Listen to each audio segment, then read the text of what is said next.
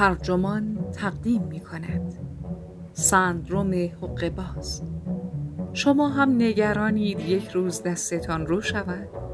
این تیتر یادداشتی است نوشته کلنسی مارتین که در اکونومیست 1843 منتشر شده و وبسایت ترجمان آن را با ترجمه محمد معماریان منتشر کرده است. من فاطمه میناخانی هستم.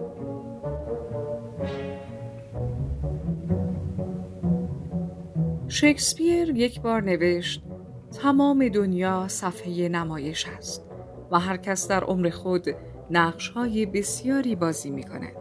بله، اغلبمان بازیگرهایی حرفه‌ای هستیم.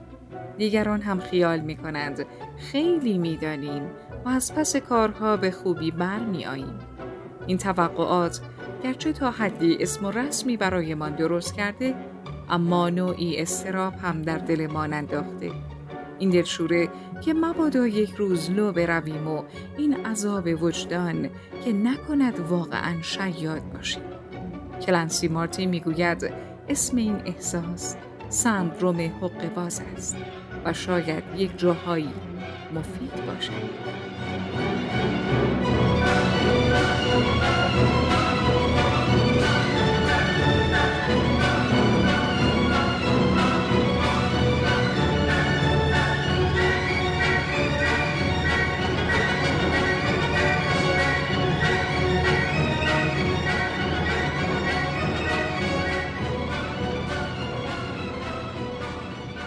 و داداشم پشت در سالن صرافی طلا و نقره فورت ورث ایستاده بودیم.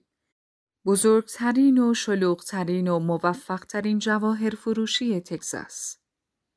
من از پسش بر نمیام دارن. نمیتونم باهاشون روبرو بشم. دارن گفت فقط قراره باهاشون حرف بزنی. سخت نیست دادا. اواخر نوامبر 1982 بود و موسیقی کریسمس به گوش می رسید. 15 سال داشتم. تازه دبیرستان را رها کرده بودم و رفته رفته یاد می گرفتم جواهر فروش شدم. جواب دادم دارم بهت میگم خیلی عصبیم. از اوان خردسالی از خجالت شدید رنج می بردم. دارن گفت خب پس باید تظاهر کنی. فروشگاه فروش تلفنی را به من سپرده بود چون ساده تر می شد وانمود کنم بزرگتر و با تجربه ترم. ولی حوالی عید شوک‌گذاری بود و باید نفرات بیشتری به مشتریها رسیدگی می کردند. دارن بازویم را گرفت و آرام پشت ردیف طولانی از 20 و چند فروشنده رفتیم که دم پیشخوان‌های برنجی و شیشه‌ای مشغول کار بودند. شماره اول را صدا زدیم و اولین مشتری واقعی من راهش را از میان جمعیت باز کرد تا جلو بیاید. هنوز آن خانم یادم هست. دستبندهای مهره‌ای، چند دکمه سردست الماس خیلی کوچولو از کاتالوگ تبلیغاتی و یک دستبند طلا خرید. وقتی اقلام را نشانش میدادم میلرزیدم. وقتی پولش را گرفتم میلرزیدم و وقتی مشتری بعدی را صدا کردم هنوز میلرزیدم.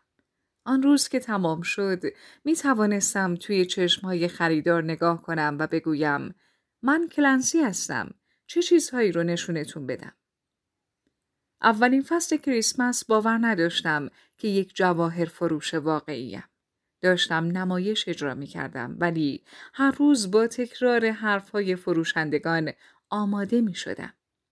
دیگه چه چیزهایی رو نشونتون بدم؟ یا در فهرست هدایای کریسمستون کس دیگه‌ای هم هست؟ درباره فروش‌های دیروزم یا هدف هفته‌ام یا برنامه‌ام برای فروش یک رولکس با بقیه کارمندها حرف می زدم. همه اینها کمکم میکرد خودم را متقاعد کنم که میتوانم جلوی مشتری بایستم و وانمود کنم که کارم را بلدم. لابد به نظرشان یک نوجوان میآمدم و بس. با صورت جوش زده و کت و شلواری که به تنم زار میزد و یک کراوات ارزان قیمت تاباسکو تنم در رعشه بود و وانمود میکردم که میدانم از چه حرف میزنم و رفتارم جوری بود که گویی هر روز هزاران دلار جواهر میفروشم. ولی پس از 1-2 هفته دقیقاً کارم همین شده بود. اولین ساعت رولکسی رو که فروختم یادم هست. مدل پرزیدنت مردانه. مشتری پرسید آیا اجازه دارم اون ساعت رو بفروشم؟ به دروغ گفتم 3مین رولکس من در آن روز است. وقتی داشت کارت اعتباریش را به من میداد گفت دلال ماشین است و اگر میخواهم پول درست حسابی در بیاورم میتوانم برم و برای او کار کنم. هر دفعه که فروش دیگری را به سرانجام میرساندم و اسمم را حوالی صدر جدول فروش روزانه میدیدم بیشتر باورم شد که واقعاً فروشنده‌ای هستم که وانمود می‌کردم باشم. ولی علی‌رغم شواهد قاطع که می‌گفتند من از پس این کار برمی‌آیم، کماکان احساس می‌کردم متقلبی هستم که دائم در آستانه آنم که مچم را بگیرند. نه شیاد بودن امر جدیدی است، نه اینکه مشغله ذهنی ما شده است. ویلیام شکسپیر یک بار نوشت تمام دنیا صحنه نمایش است و هر کس در عمر خود نقش‌های بسیاری بازی می‌کند. اصل تظاهر کن تا این کار شوی از قدیم الایام نالایقان را به سمت عظمت هل داده است. جذابیت موفقیت حقه‌بازها تمامی ندارد. در سال 2005 کتاب در باب مزخرفگویی هری فرانکفورت فیلسوف دانشگاه پرینستون چند هفته در صدر پرفروش‌های نیویورک تایمز بود. ولی اخیراً ذهن من درگیر یک جنبه خاص از شیادی یعنی سندروم حقه‌باز شده است. یعنی اینکه حس می‌کنیم دائما در حال ژست گرفتن هستیم و لایق دستاوردهای ما نیستیم. حالا هر قدر هم شواهد خلاف این امر وجود داشته باشد. گویا سندروم حقه‌باز همه‌گیر شده است. یک دلیلش آن است که روی این پدیده اسم گذاشته‌ایم. افتخار ابداع این عبارت به پای مطالعه گرانسنگ 2 روانشناس به نام‌های پاولین کلنس و سوزان آیمز در اواخر دهه 1970 نوشته شده است.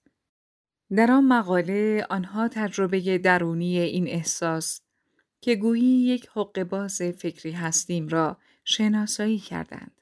ولی دلواپسی روزافزون ما در این باب نتیجه یک تغییر اجتماعی بنیادین هم هست. در گذشته مردم استخدام می شدند تا چیزی بسازند و تشخیص یک صندلی ساز یا بنای کارکشته از نوآموز نسبتاً ساده است. اکنون تعداد بسیار بیشتری از ما در اقتصاد خدماتی مشغولیم. زندگیمان صرف تاثیرگذاری بر دیگران می شود، نه ساختن چیزهای ملموس. فراهم کردن یک تجربه عالی برای مشتری هیچ معیار عینی ندارد. مدیریت عالی امر مبهمی است. در هر سطح هر حوزه‌ای تعداد نقش‌هایی که دستاوردشان نه کاملا سنجش پذیر است و نه عینی رشد کرده است. زندگی حرفه‌ای امروزی ما را به زحمت انداخته که خودمان را باز تعریف کنیم. دیگر شغل تمام عمر نداریم بلکه تا ابد دنبال ترفیع و تنوعیم و در نتیجه چیزهایی را قول می‌دهیم که هنوز بلد نیستیم.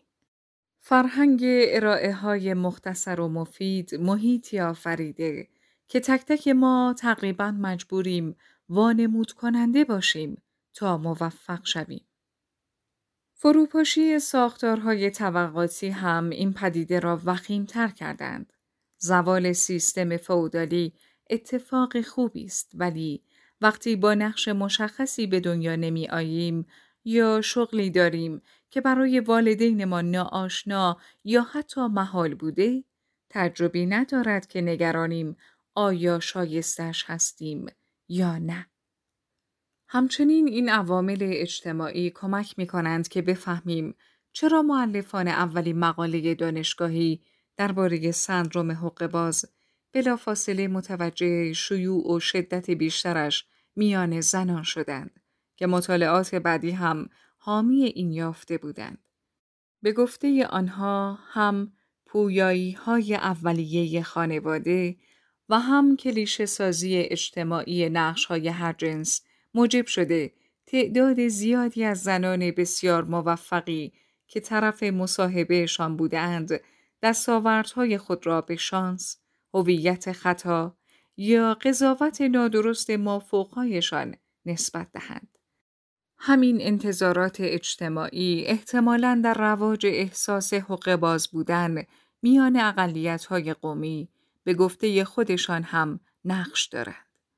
برای بسیاری از ما تغییر فناورانه هم حس حق باز بودنمان را خصوصاً در زندگی‌های خصوصیمان افزایش داده است. ما می‌توانیم تجربه‌هایمان را دائماً با تجربیات سایر کاربران وب مقایسه کنیم. همچنین می‌توانیم پشت خویشتن‌های آنلاینمان قایم شویم و یک نقاب بیرونی بسازیم که می‌دانیم نادرست است. هیچ پزشکی سندروم حق باز را یک آرزوی پزشکی واقعی نمی‌داند، اما گویا روز به روز تعداد بیشتری از ما تجربهش می‌کنیم. خواه در زندگی خصوصیمان یا در زندگی حرفه‌ایمان. وقتی حق باز باشی، آن به آن منتظری افشا شوی. این هم ترسناک است. بعدم فهمیدم حسش مثل این است که درگیر یک رابطه مخفی باشی یا هر راز شرم‌آور دیگه‌ای داشته باشی.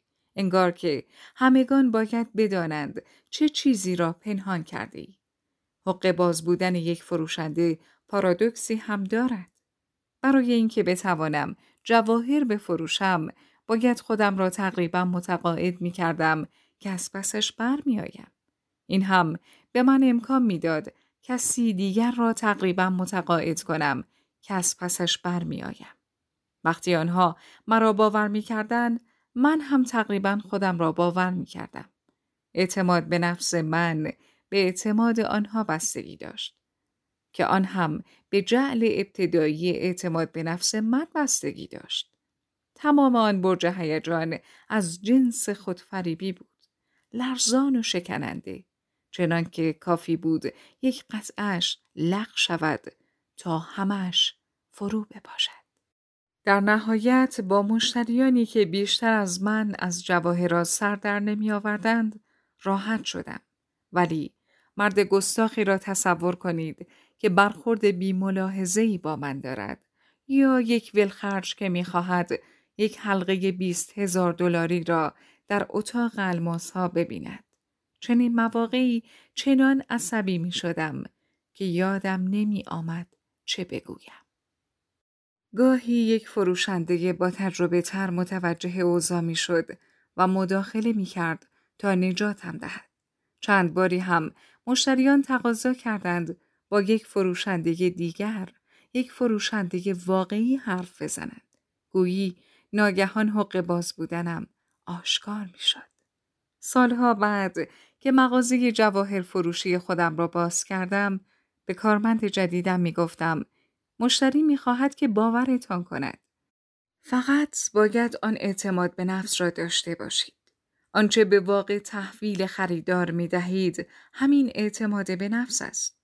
طی این سالها یاد گرفتم که فروشنده خوب بودن اساساً یعنی باور داشته باشی فروشنده خوبی هستی. آرام آرام با این حقیقت انس گرفتم که هرچه به نظر مشتری فروشنده بهتری بیایم یعنی فروشنده تر شدم. ولی هنوز تردید داشتم در قد و قواره فروشندگی باشم. در روزهای ناخوشایند سخت میشد به این اضطراب غلبه کرد، به اینکه همه اینها تظاهر است و هر لحظه ممکن است سر و کله کسی پیدا شود که بفهمد من همان شیادیم که خودم میدانم. شیوع گسترده حس حق باز بودن منطقاً باید از هولناکی این حس بکاهد. یکی از دوستانم که آدم بسیار موفقی است، اخیراً قدری به شوخی و قدری جدی گفت به کسی که هر از گاه حس حق باز بودن ندارد اعتماد نمی کند. او روی نکته درستی دست گذاشت. ما از افراد موفق انتظار داریم که هم خودشناسی کافی داشته باشند و هم به اندازه کافی به خودشان شک داشته باشند که از خودشان بپرسند چه می کنند و چرا. این نوع تفکر یک معیار تواضع است. ولی حقیقت در جای خود باقی است. مثل من که در سالن جواهر فروشی کف دستهایم عرق کرده بود، بسیاری از ما به نقطه‌ای می رسیم که از خودمان می پرسیم کی و کجا و چگونه دستمان رو می شود. نکته عجیب آن که هرچه در یک حوزه کارکشته تر شوی، حس حق باز بودنت قوی تر می شود. در دانشگاه جوانتر که بودم، از نقص‌هایم و استراتژی‌هایم برای پوشاندنشان کمتر خبر داشتم، ولی هرچه سنم بیشتر شد، باور مزخرفاتم برایم دشوارتر شد. کارکشته و متخصص شدن در حقیقت مرا در برابر سندروم حقه‌باز آسیب پذیرتر کرده است. الان مردم واقعا فکر می‌کنند که من چیزی بلدم. گاهی انتظاراتی که بقیه دارند کمر شکن می شود. 17 سال است که استاد فلسفه بودم. می‌ایستم و برای جوانان تاثیرپذیر در باب معنای زندگی سخنرانی می کنم. یا حداقل اینکه چطور به زندگی هر کداممان بیاندیشیم و در بابش پرسشگری کنیم. بنیان این رشته اهمیت پذیرش و اقرار به جهل خویش است. سقراط بود که گفت فقط می‌دانم که هیچ نمی‌دانم.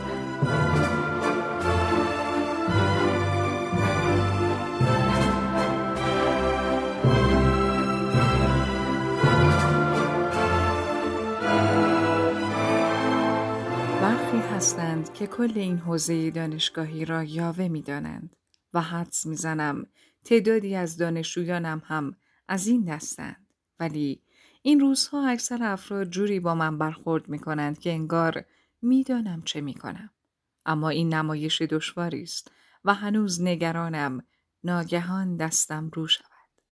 جواهر فروش که بودم می‌دانستم فریبکارم و تقریباً مطمئنم که اکثر مشتریانم هم از این قضیه خبردار بودند. ولی وقتی تصمیم گرفتم فلسفه بخوانم، مدتی کوتاه چنان دوستش داشتم که فکر می کردم می دانم از چه حرف می زنم. دنیز شال، مربی عملکرد ورزشکاران برجسته و کاسبکاران ولخرج است. شخصیت وندی، روانکاو درخشان سریال آمریکایی میلیاردرها، از روی شال ساخته شده است. در آن سریال وندی می گوید اگر به قدر کافی موفق باشی، مردم فکر می کنند از پس هر کاری برمیایی و کم کم خودت هم این را باور می کنی. اما در دنیای واقعی شال بیشتر به کسانی علاقه‌مند است که نمی توانند ارزش خودشان را بپذیرند. وقتی از او درباره سندروم حقه‌باز سوال کردم، به یکی از مشتریانش اشاره کرد که شخص مهمی در دنیای صندوق‌های پوشش ریسک است. او صندوق پوشش ریسک خود را تأسیس می کند و ناگهان به این فکر می افتد که اشتباه کرده است. او نمی تواند آن همه آدم را مدیریت کند.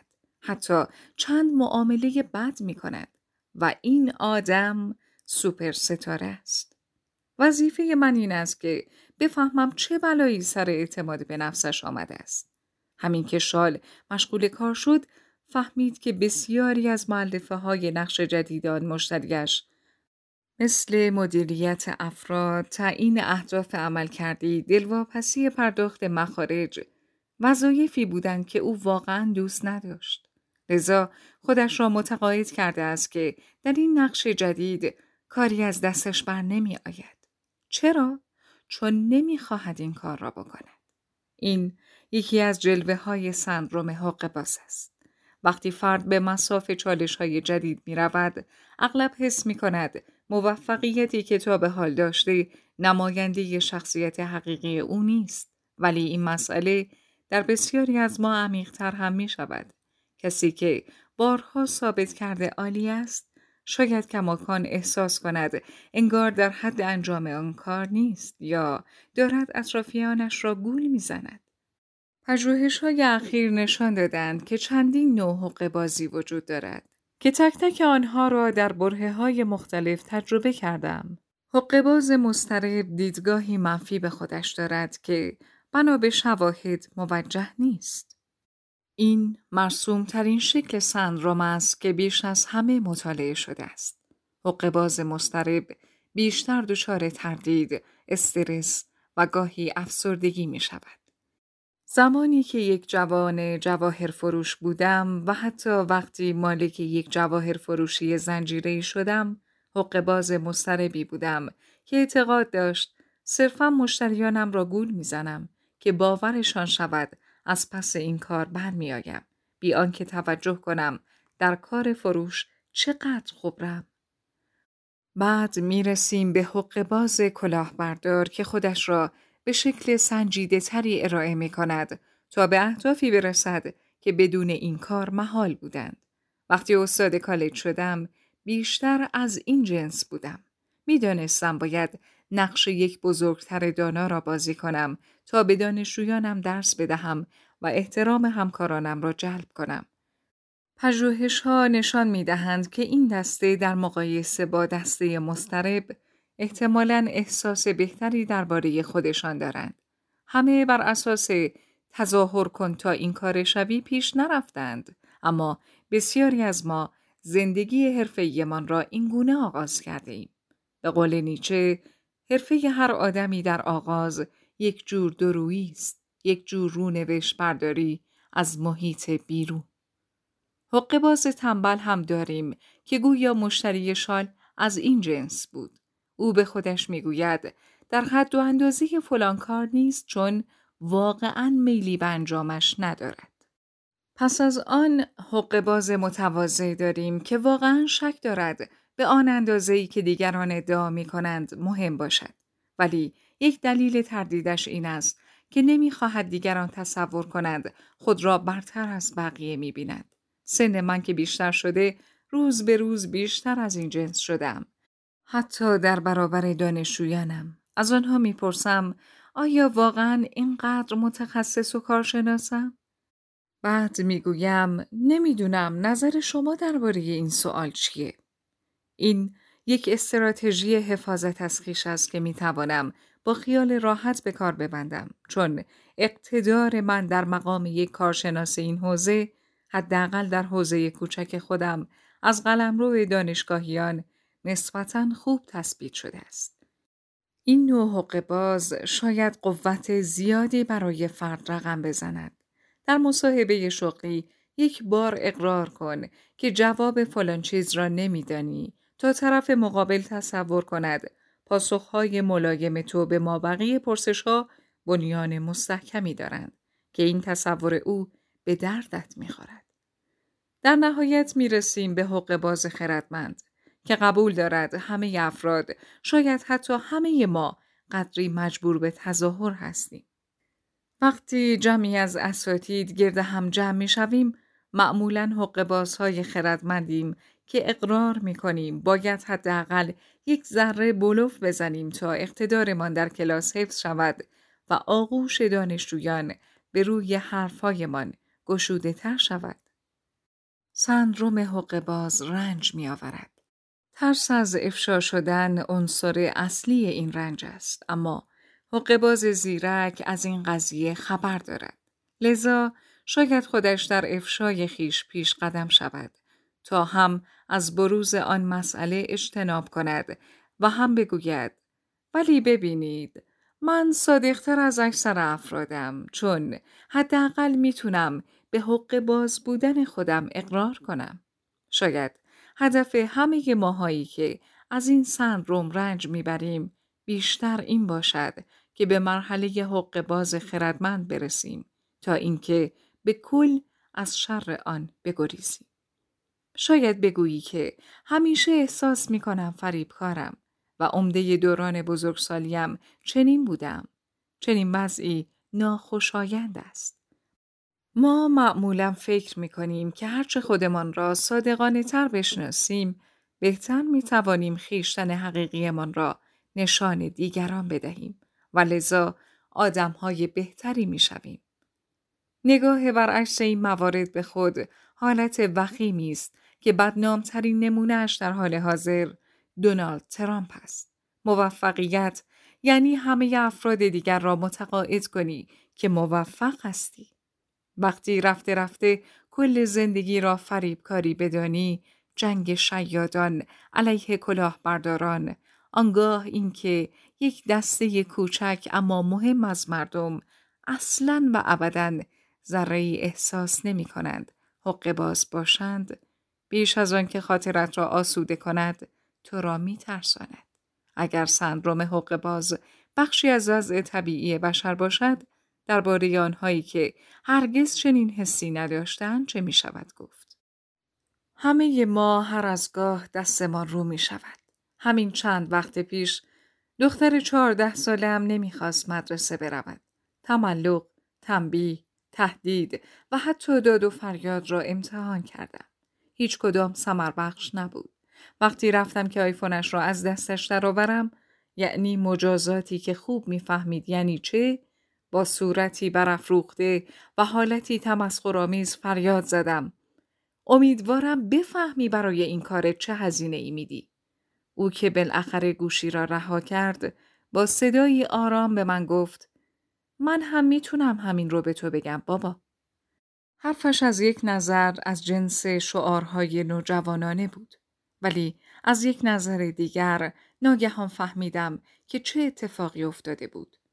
وجهه قلابی اقتدار موجه هم زدوده شده بود و شبیه یک ستمگر ناتوان شده بودم. ما همه تظاهر می‌کنیم که اطلاع داریم مصلحت بچه‌هایمان چیست، ولی اطلاع نداریم. قدری از آن اطلاع طبعاً معقول است. ترک تحصیل واقعاً زندگیشان را دشوار می‌کند، اما عمده اطلاعمان فقط گمان زنی است و بس. همه پدر مادرها حقه‌باز هستند. در یک برهه خاص ما این را می‌فهمیم و والدینمان را به خاطرش سرزنش می‌کنیم و بعداً می‌بخشیم. ما همچنین به خودمان خیانت می‌کنیم. من اخیراً در همایشی در ایالت یوتا مقاله‌ای درباره دیدگاه آلبرت کامو در باب خودکشی ارائه کردم. گمان می‌کردم می‌دانم که چه می‌خواهم بگویم و برای همین تا یک هفته قبل از برنامه کار روی آن را شروع نکردم، ولی نمی‌توانستم افکارم را جمع و جور کنم تا لحظه‌ای که سخنرانیم شروع شد. هنوز مقاله‌ای در کار نبود. در سالت لیک سیتی بیش از 1 ساعت جلوی حدود 30 فیلسوف سعی کردم از دل یک آشفته بازار حرفی درآورم و در این راه کمابیش در هم شکستم. جلسه که تمام شد، رئیس همایش سراغم آمد و بغلم کرد. بعدم فهمیدم که برداشتم از آن سخنرانی حداقل تا حدی یک جلوه از اضطراب خودم بود، چون پیشاپیش به این نتیجه رسیده بودم که شیادم، به شیادی خودم باور پیدا کرده بودم و آن همه ایمیل در تقدیر از آن سخنرانی را نادیده می گرفتم. چند دانشپژوه آثارشان درباره خودکشی را برایم فرستادند که باز خیال کردم تلاش مؤدبانه آنهاست تا کاری کنند که پس از آن افتضاح علنی کمی حس بهتری پیدا کنم. خلاف هر قاعده و منطقی، فهم خودم از خویشتنم را ارزشمندتر و برتر از دیدگاه دیگران درباره خودم می‌دانستم و بعید نیست دچار خود حقیرانگاری شده باشم که خوب، این هم ذات ابتلا به آن سندروم است. به گمانم حقیقت جایی در میانه این دو باشد. آن بهترین سخنرانی من نبوده، ولی آنقدر هم که می‌ترسیدم بد نشده. فهمیدم که یک عنصر ابتلایم به این سندروم شکل عجیب و غریبی از تکبر است. فرض می‌کردم که می‌دانم دیگران درباره من و اثرم چه حسی دارند، به جای آنکه واقعاً به نظرشان گوش بدهم. بدین ترتیب با یک پارادوکس دیگر سندروم حقه‌باز روبرو شدم که آن هم از قضا ذهنم را ناآرام کرد. تردیدهایم پیرامون ارزشی که دارم در حقیقت پیامد اغراقم درباره اهمیتم بود.